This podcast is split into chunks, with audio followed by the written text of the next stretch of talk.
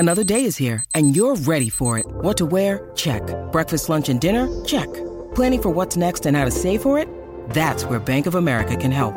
For your financial to-dos, Bank of America has experts ready to help get you closer to your goals.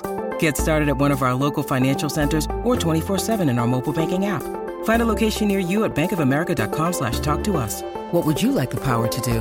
Mobile banking requires downloading the app and is only available for select devices. Message and data rates may apply. Bank of America N.A. member FDIC.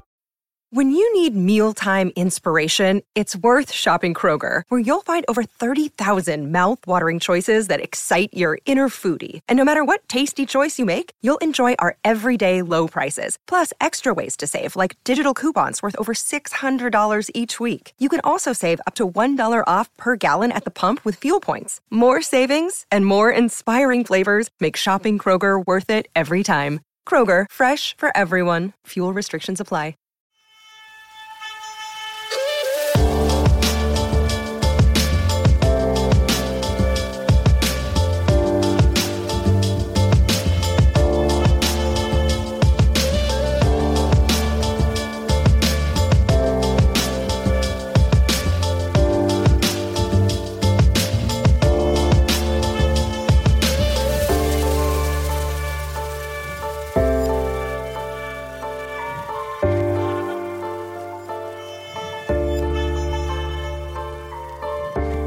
Hello Bulls fans, and welcome to another episode of the Bulls HQ podcast. My name is Mark, here to wrap up the 2017 NBA draft, and what a weird, strange whirlwind of a draft it was for Bulls fans all over.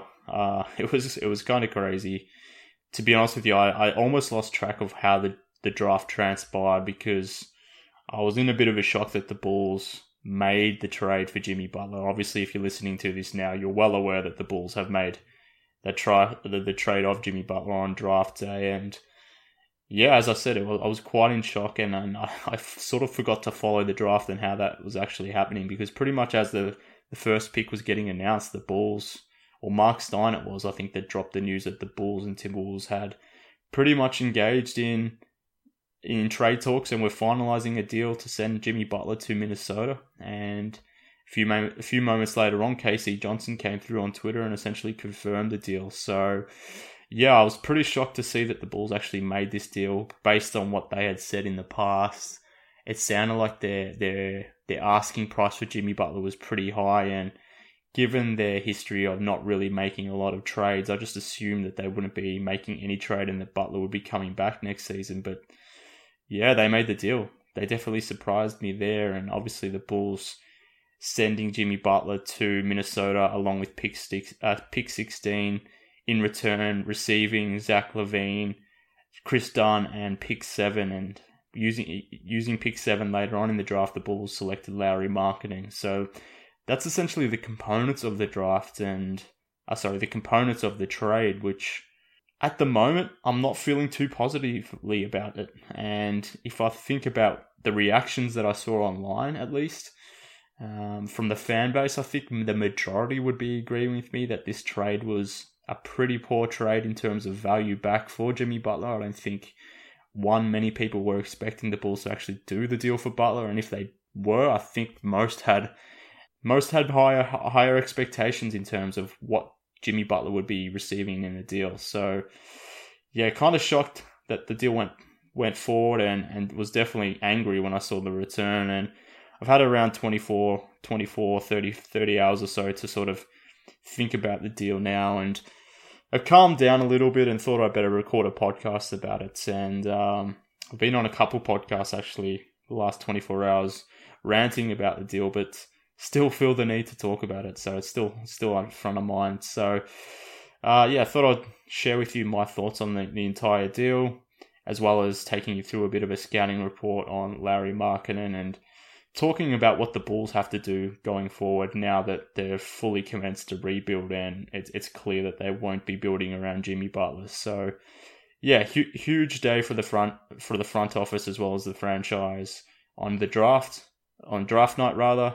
And we'll see how this front office can lead the Bulls into a rebuilding period. It's going to be an interesting 3 to 5 years, and fingers crossed they fingers crossed they nail it, because they've definitely put a mark on their backs now. This is a huge trade, and it's a pretty ballsy trade, to be honest with you. Whenever a front office deals away their best player, pretty much their only player on the roster that was worth a damn, it's a huge move. It's a risky move, and it's one they're going to have to make sure that they nail. So it'll be interesting to see how Gar Forman and John Paxson sort of navigate through this period in time. But let's start with the trade itself and thinking about the value of the deal.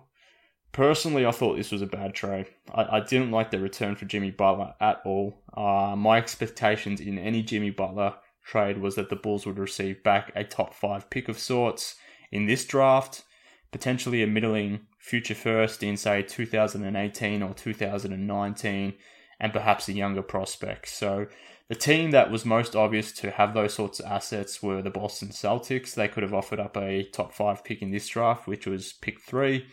They have plenty of first rounders next season. I wasn't necessarily chasing that Brooklyn pick, which probably projects to be a top 5 pick next season, but they've got a pick from the Clippers. They have a Memphis pick as well. So I thought maybe one of those picks potentially could be on the table, and one of their younger prospects. So Jaylen Brown preferably, but even someone like Marcus Smart or whoever it may be. I thought that was a reasonable asking point for the Bulls to come to an agreement with another team. Now, I'm sure, and as being reported, the Boston Celtics definitely wouldn't have engaged on that sort of deal, which is kind of strange to me, but that was what I thought would be a fair return and one I would have been happy with. But obviously the Bulls didn't get that. They didn't get a top 5 pick. They didn't get a future first, and I guess they did get a young prospect or two in Zach LaVine and Chris Dunn, but at the same time, those two players, despite what their future may hold, their value is probably at an all-time low. So obviously Zach LaVine is recovering from an ACL injury, which he sustained, I think, February of the season. So he's probably another... Well, he probably won't be back until the end of the season, really. End of the year, rather. So he's still a while away. He appears to be running and appears to be back training, but he's still got to repair that knee, obviously. And Chris Dunn, age 23...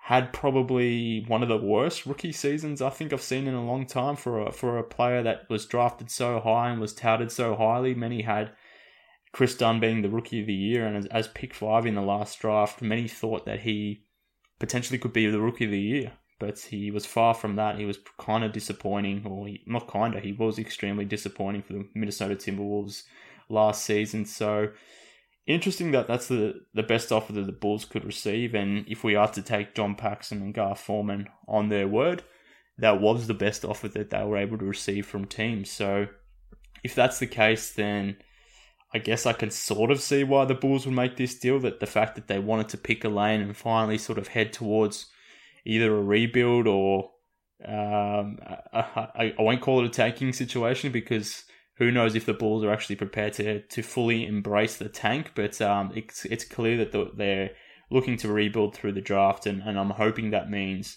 several years picking in the top 3. But it remains to be seen what their definition of rebuilding is. But in terms of the deal itself, I wasn't happy with the return for Butler, and I guess what made me more annoyed about the trade itself was it's essentially the same deal that was put on the table last season. So if you recall back 12 months' time, think back to the 2016 NBA draft, Tom Thibodeau pretty much came to the Bulls and offered Zach LaVine and Chris Dunn at that point for Jimmy Butler, and the Bulls listened to the offer, but they eventually said no to the deal, which I thought was the smart move. That was the right move to make at the time. But come 12 months later, Tibbs has come back and essentially put on the same offer.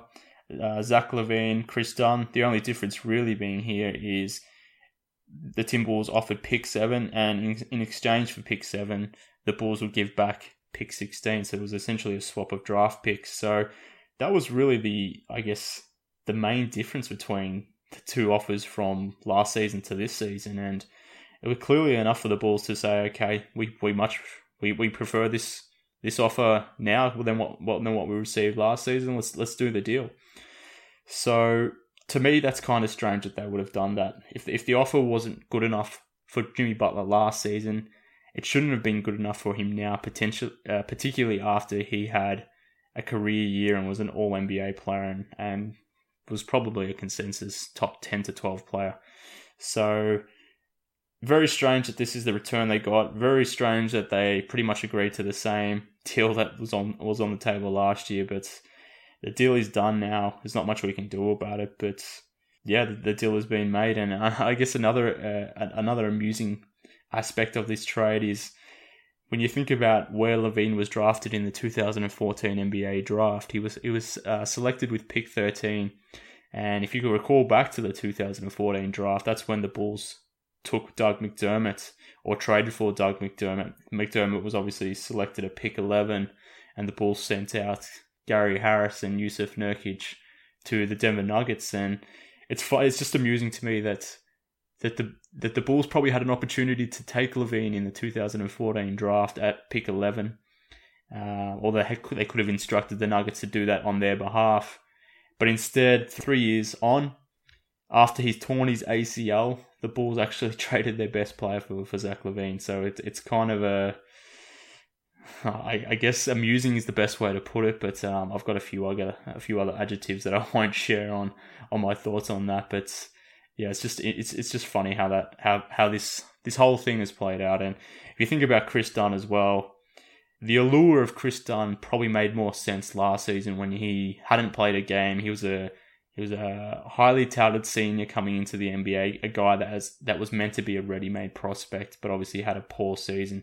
He registered an 8.1 PER and a 43.2 TS percentage, or true shooting percentage, which I looked this up on Basketball Reference before. There haven't been a lot of rookies that posted those numbers in their rookie season that have gone on to actually make themselves competent NBA players. There were a few that were in that list that stood out to me, particularly Draymond Green, Andrew Bynum, and Corey Joseph, but they really are the outliers. The rest of the players noted in that list that I found on Basketball Reference based on those statistics there, those players never really amounted to anything. So Chris Dunn really is up against it. If he's to become a player, he's really going to need to bounce back from those pretty god-awful numbers that he posted in his rookie season, and that's going to be a huge task for Fred Hoiberg to extract some value in Dunn and sort of redefine his career and realign his career, and hopefully he can become a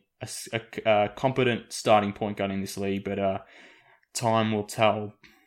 So in terms of the value of this deal, I did not like it at all. It did not make any sense to me. But thinking about it, I guess, holistically, did the Bulls really need to make this deal? And I guess it's an interesting question, and it's kind of conflicting for me personally, because I was pretty vocal in my stance that the Bulls should definitely be exploring trading Jimmy Butler. I thought now was the time to make that deal, given what is going on in the league with the Warriors and Cavaliers dominating both the Eastern and Western Conference, the Bulls' ability to find pieces around Jimmy Butler within that time frame to compete, not necessarily for a championship, but even for a top 3 seed in the East was pretty remote, given the lack of assets they had in terms of future draft picks. They didn't really have any younger players on the roster that look like they're shaping up to be quality players, and the majority of their cap space was consumed by Rondo and Wade, and it was looking like it was shaping up like both of them would be returning this season, or next season rather. So the Bulls weren't going to be much players, or weren't going to be big-time players in this offseason coming up. So I understood the concept of rebuilding now and trading Jimmy Butler now, but as I said before, I only wanted to do so for an offer that made sense, and without getting a top 5 pick in this draft as well as a future pick, I guess I just don't understand why this deal was made, even though the concept of rebuilding sort of made sense to me. So in a ways, I am conflicted. I do understand the logic of moving Butler now, but at the same time, settling for this trade at this point, I thought was the wrong decision. So if this was the best offer the Bulls had on the table, then they shouldn't have made the trade, and that to me is as simple as that. From that point onwards, they should have kept Jimmy Butler and decided to push towards building a team around him that would potentially have a remote chance of being a top 3 team in the East. If that wasn't possible, then maybe try to build the best team around him by putting some shooting around Jimmy Butler, allowing him to be a dominant ball handler, and trying to get into that 4, 5, 6 sort of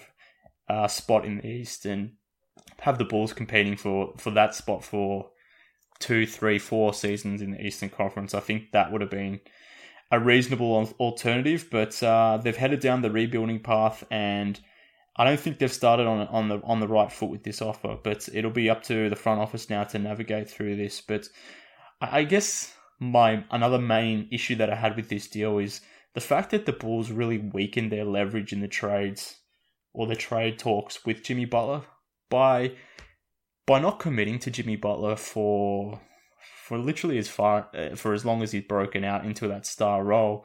The Bulls never really committed to Butler as their franchise guy, and by doing so, they made it pretty clear that they were exploring trades for Butler. They said as much last offseason.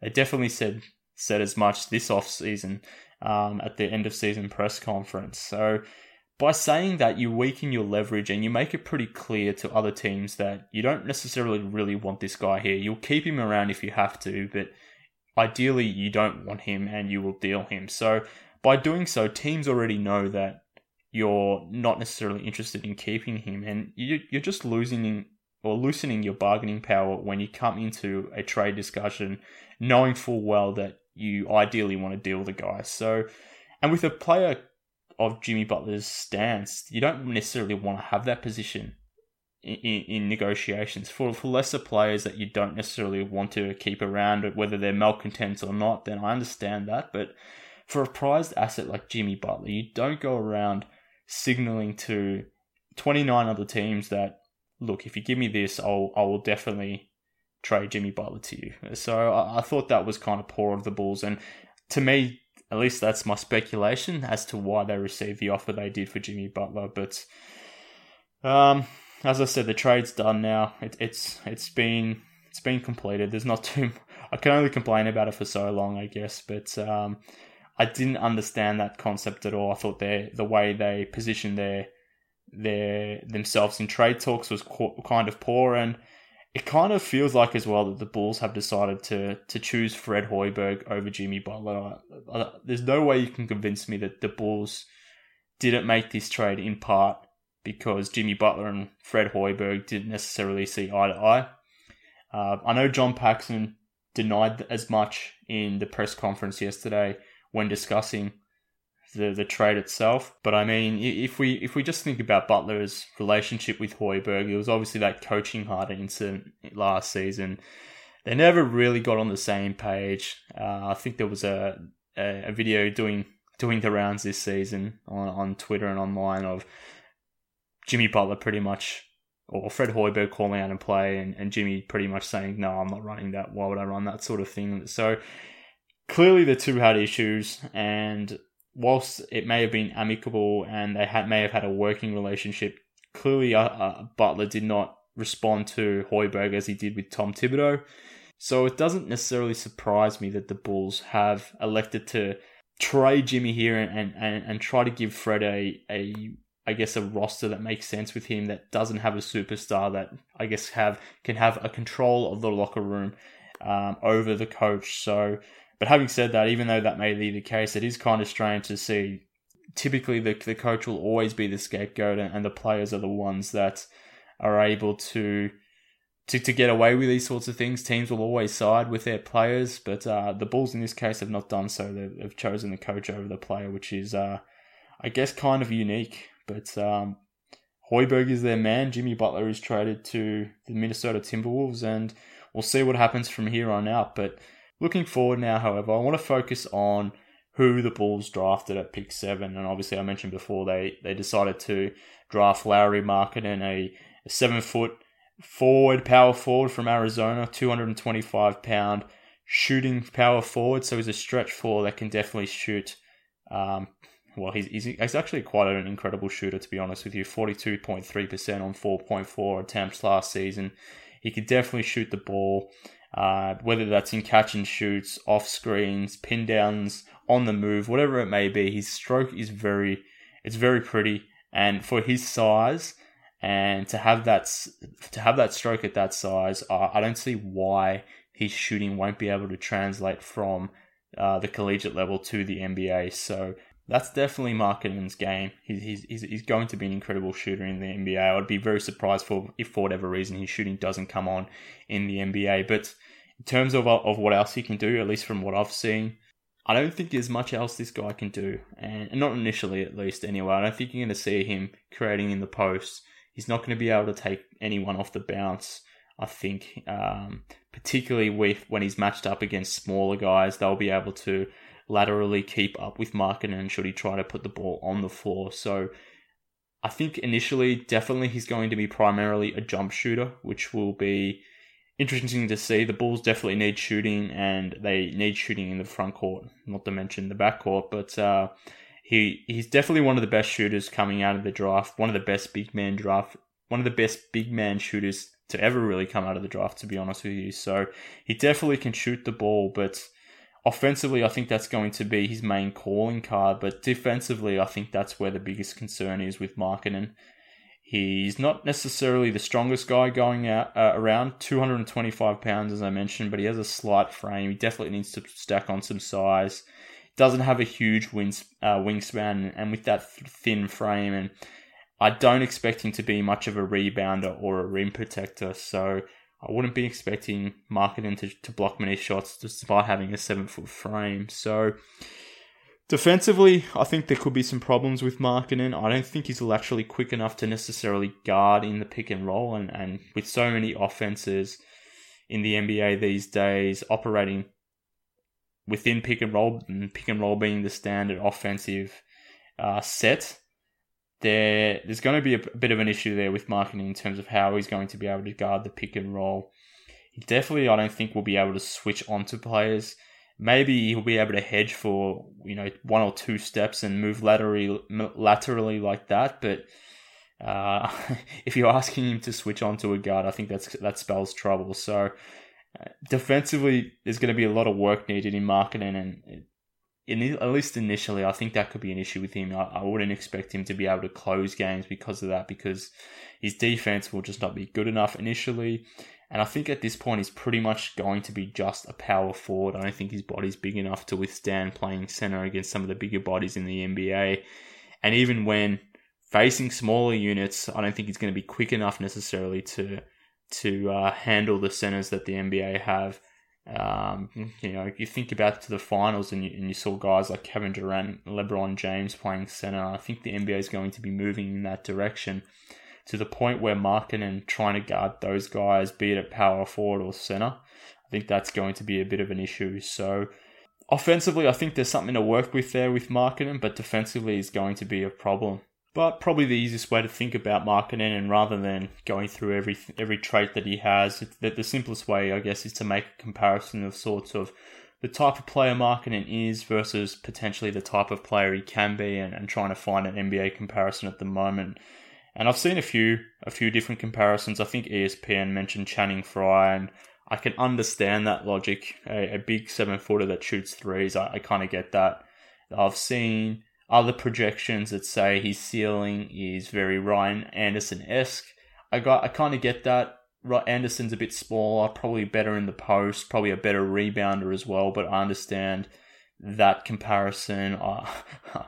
I've seen a few Dirk comparisons as well, which is ridiculous, but every time you see a white European who's a 7-footer that likes to shoot, I guess the Dirk comparison will always come out, but Markkanen definitely is not Dirk Nowitzki, so I think we can rule that one out. But I guess the way I've sort of come to compare him and think about Markkanen is, and this won't sound like a compliment, but I'm thinking Frank Kaminsky, but as a better athlete, a more fluid athlete, someone that will definitely have a better career than what Frank Kaminsky probably is projected to do in the NBA at the moment. But if we think about their sort of roles and where they likely project to be, it's as a sixth man, a shooter off the bench who can come in and change games with their shooting. And I think Markkanen, in relative to Kaminsky, is definitely going to be a far better shooter. But in terms of role, I think that's where he'll be.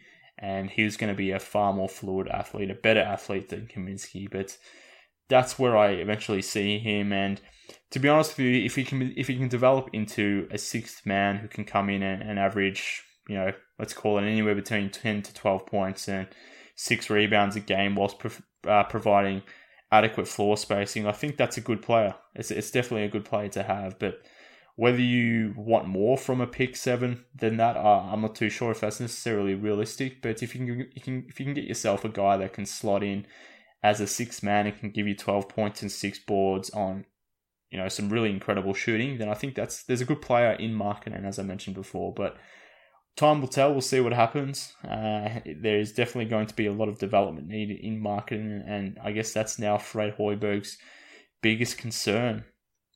But apart from Markkanen, the Bulls were slated to have a second-round pick.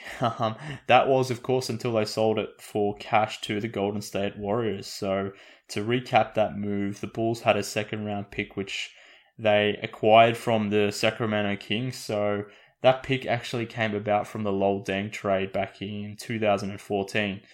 Well, it was the 2013. I don't recall exactly. I've got 2014 in my head for some reason, but that vaunted Kings pick, which we thought was going to convert into a first-round pick for several years there, it never did, and eventually converted into a second-round pick, and the Bulls had that for 2017, but they used it to select Jordan Bell, which initially I thought was actually a good move. That was, to me at least, the first good move that they made on draft night, but as I was celebrating that trade, pretty much as it happened, 1 minute later, I saw a tweet that said that the Bulls had traded that pick or sold that pick to the Golden State Warriors for $3.5 million in cash, which is kind of ridiculous when you think about it, particularly given that the Bulls only an hour and a half before had decided to go through the rebuilding route. Now, if you're a team that's rebuilding, and that's clearly what the Bulls were doing after trading Jimmy Butler, the concept of trading a second-round pick after selecting a guy that definitely had first-round potential, you trade him to the team that just won the NBA championship for cash. That is just indefensible. It's a terrible move. You need to take as many chances on players, younger players, as you can, and I don't understand why you would do that. It just makes no sense at all. Clearly, this was a financially motivated deal. It was not made based on a basketball decision. So in that sense, I guess it was a very ballsy move, something that we shouldn't be surprised with. But given all that happened on the night and how much I loathe the Butler deal, for 1 minute there, I thought they had made actually a good decision and thought Jordan Bell could really become a nice defender for this team at the power forward position, potentially even at center when you can slide him down and play some smaller lineups. But, you know, within a minute, as I mentioned, they traded him to the Golden State Warriors, and I just couldn't believe it. And, you know, the fact that the Kings pick turned into a second-round pick was disappointing enough, but then to have that pick momentarily be used on a good player and then sell that pick, it's just ridiculous. And in a sense, it's a bit of a microcosm of the gap that exists between the Chicago Bulls management and those of the elite front offices in the league. You think about the Golden State Warriors, they just won a championship. They could have been off celebrating and just chilling out, being very content with themselves, but they weren't at all. They're still thinking, they're forward thinking about ways of how they can improve their roster, despite having, you know, one of probably the all-time greatest rosters ever. They're still thinking of ways of how they can improve it. And they come to the Bulls and offer them $3.5 million for this pick. And the Bulls just say, okay, well, you can take him. And it's clearly a financial decision. And look, it wouldn't be surprised at all if the Bulls use this cash to sort of recoup the guaranteed money that they owe Rajon Rondo should they decide not to pick up his team option. So that's clearly what this move was all about, and it's kind of disgusting, to be honest with you. So when you think about the elite teams, they're out there finding new avenues of trying to bring in young and exciting talent whilst the Bulls are selling draft picks, particularly when they're trying to rebuild. It's as I said, it's indefensible, but and in a strange way, it's probably a worse move and a move that's definitely far more harder to justify than the actual Butler deal, despite its significance being nowhere near as important. But it's still something that's severely bothered me, let's say that. But, I mean, that's the draft. That's the wrap-off of the draft. But it's been run, it's been won. And I guess, like as I mentioned before, I can think about the draft and sort of dwell on it as much as I like, but it's been done now. And I guess the most important thing now is looking forward and where the Bulls go from here. And I guess we have to point firstly towards Fred Hoiberg. It's definitely now his time to shine. He's got himself a young roster, a roster that's, I guess, effectively almost like a college roster in the sense that the majority of the team are younger players. There's no voices there, I guess, that should be larger than his in the locker room. He should be able to control this locker room now. There isn't a guy like Joakim Noah or Pau Gasol or Jimmy Butler there to necessarily overrule him, I guess. Obviously, Dwayne Wade and Rajon Rondo are still there, but at least they are for now. But it really is up to Hoiberg now to start to developing these younger players, and pretty much that's what the Bulls are about at this point. If you're going to go down the rebuilding path, whatever players you select, you better be sure that you're developing these guys. So he needs to make sure he's doing that. His coaching staff obviously need to be working with these players and developing their skill sets. And to that, the front office really needs to support Fred and bring in probably more established assistant coaches that can work with these younger players and build them up into credible NBA players. If they don't do that, and the development period is going to suffer, and this rebuilding period will just extend itself in time, which is something obviously no one really wants to see. But that will be the theme for the Bulls. It'll be about Hoiberg, it'll be about development, and it'll be about trying to rebuild through the draft. But in light of that, I guess it sort of brings us to what the Bulls do with Dwayne Wade and Rajon Rondo. Obviously, Wade has opted into his contract. He definitely wants to collect that $23.8 million that is owed to him, and I can't blame him for that at all. I think pretty much everyone would definitely take on that deal, but it doesn't really make sense to keep Wade around for that money on a real rebuilding team. He's obviously going to get that money, but he's now tradable. Given that he's opted into his deal, he can be traded, but I wouldn't imagine any team's going to want to take on his expiring $23.8 million at this point. So I think the most logical conclusion with Dwayne Wade is that he's probably going to be eventually bought out, probably around January or February. I don't see him playing out the season with the Bulls. The team will negotiate a buyout with Wade, and he will at some point go and play with a contender, probably Cleveland at that point. So I don't see Wade staying around too long here, and that makes sense. Rondo, however, that one's a bit of an interesting one. I think there's definitely a case for keeping Rondo, I think. I think with such a young roster and so many point guards or inexperienced point guards on the roster, I think it really, when you think about the development of these players, throwing these point guards into the fire who have to not only create their own offense, but creating offense for others, particularly when you think about a guy like Markkanen, I think that is a big risk in terms of the development of these younger players. So keeping Rondo around and having him being a leader as well as being a shot creator for these lesser players, these younger players, I think for this season kind of makes sense. But at the same time, it also makes sense to trade Rondo now if you can to a team that's trying to acquire some additional cap space. Rondo's got a $13 million deal, but if he were to be traded sometime soon and a team were to, I guess, waive his team option, they would only have to pay $3 million of that $13 million. So in effect, they would be gaining $10 million in cap space. And by the Bulls doing that, they should be looking to get back assets of sorts. I'm not sure if they'll necessarily get back a first-round pick, maybe a decent second-round pick, whatever they could get, but it's better than nothing. And I think that's a potential option that the Bulls could be exploring for Rondo, whether it's just including him as a sole part of the deal or packaging him as part of a larger deal.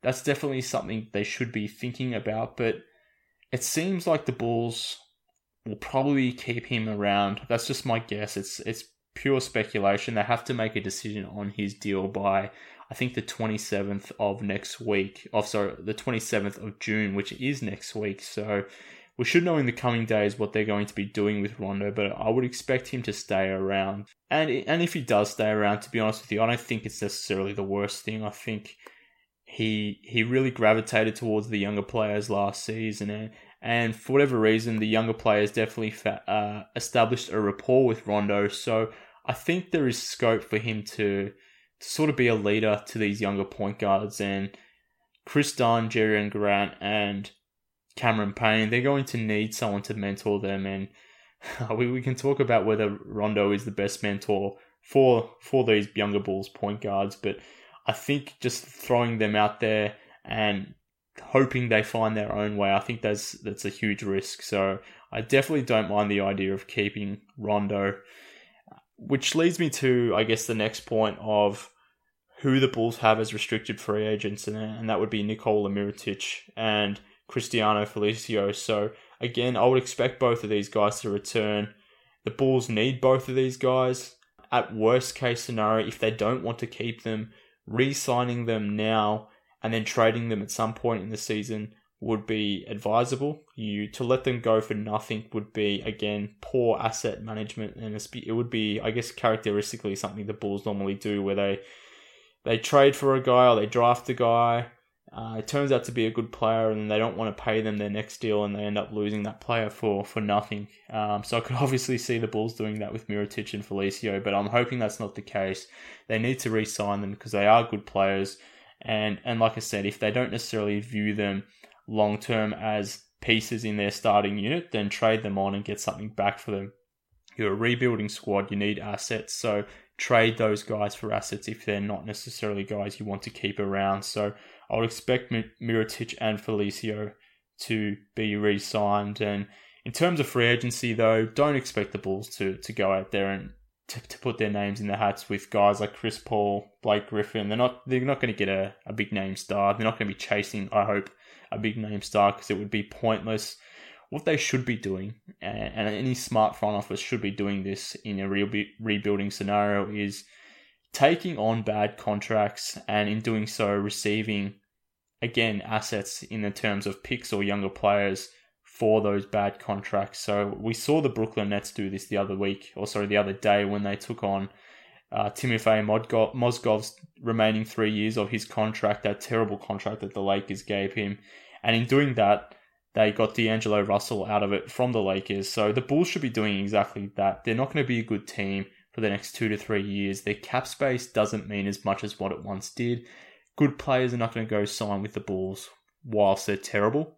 And it looks like the Bulls are going to be a pretty poor team. So they're not going to be out there signing big players come free agency. So use that cap space to take on bad contracts and, in doing so, command good assets in return. That way you get multiple bites at it and you can hopefully get some more players through the draft by doing so. So that's what I would be doing if I was the Bulls. And I'm hoping they're looking at the Lakers and looking at Luol Deng, actually, and former Bull Luol Deng, and thinking about potentially taking on his deal. And that would actually kind of make sense because the Bulls do need a veteran presence in that locker room, particularly if Wade and Rondo aren't there. And who better to have than Luol Deng? And if they can get Deng and a draft pick from the Lakers, then take on the remaining 3 years of his deal and consume that into your cap space and get an asset from the Lakers. So that's what I would be looking at the Bulls doing, as well as potentially trying to sign some younger wings in free agency. Not necessarily wings that are going to be commanding max money, but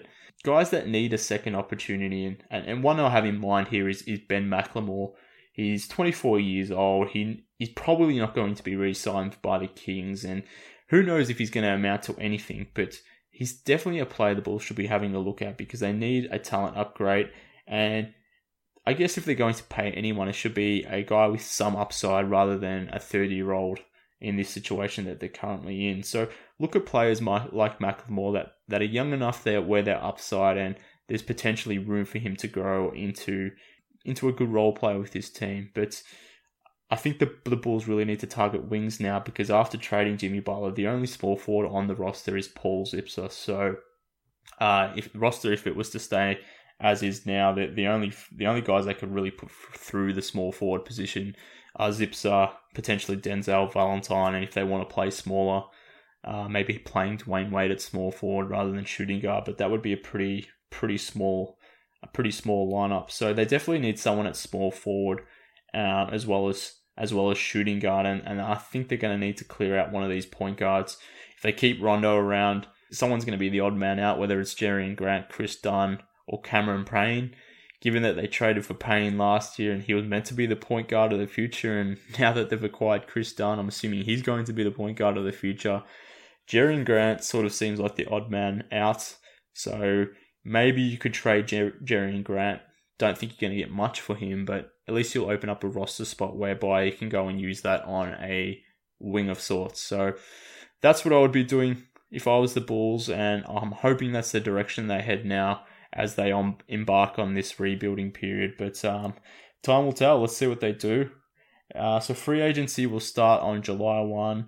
Who knows what the Bulls will do, but as it transpires, I'm sure I'll be recording some podcasts to sort of wrap up what the Bulls are doing as well as what's going on around the league. So it's always a fun time of the year, the draft and the free agency period. So here's to hoping that the Bulls are on a good path now, a path that makes sense, and let's just hope something good comes from this Jimmy Butler trade. As I said before, they've got a direction now. I guess that's the main benefit, the main pro of making this deal. And let's just all hope, despite what we may think of them, that John Paxson and Gar Forman can lead this team and navigate this team through a real bit rebuilding period. It should be fairly fascinating how this all transpires. And I'm sure we'll all be watching pretty intently to see how this all plays out. But that just about wraps up the show. Follow me on Twitter at MarkKNBA, and I'll talk to you all next time.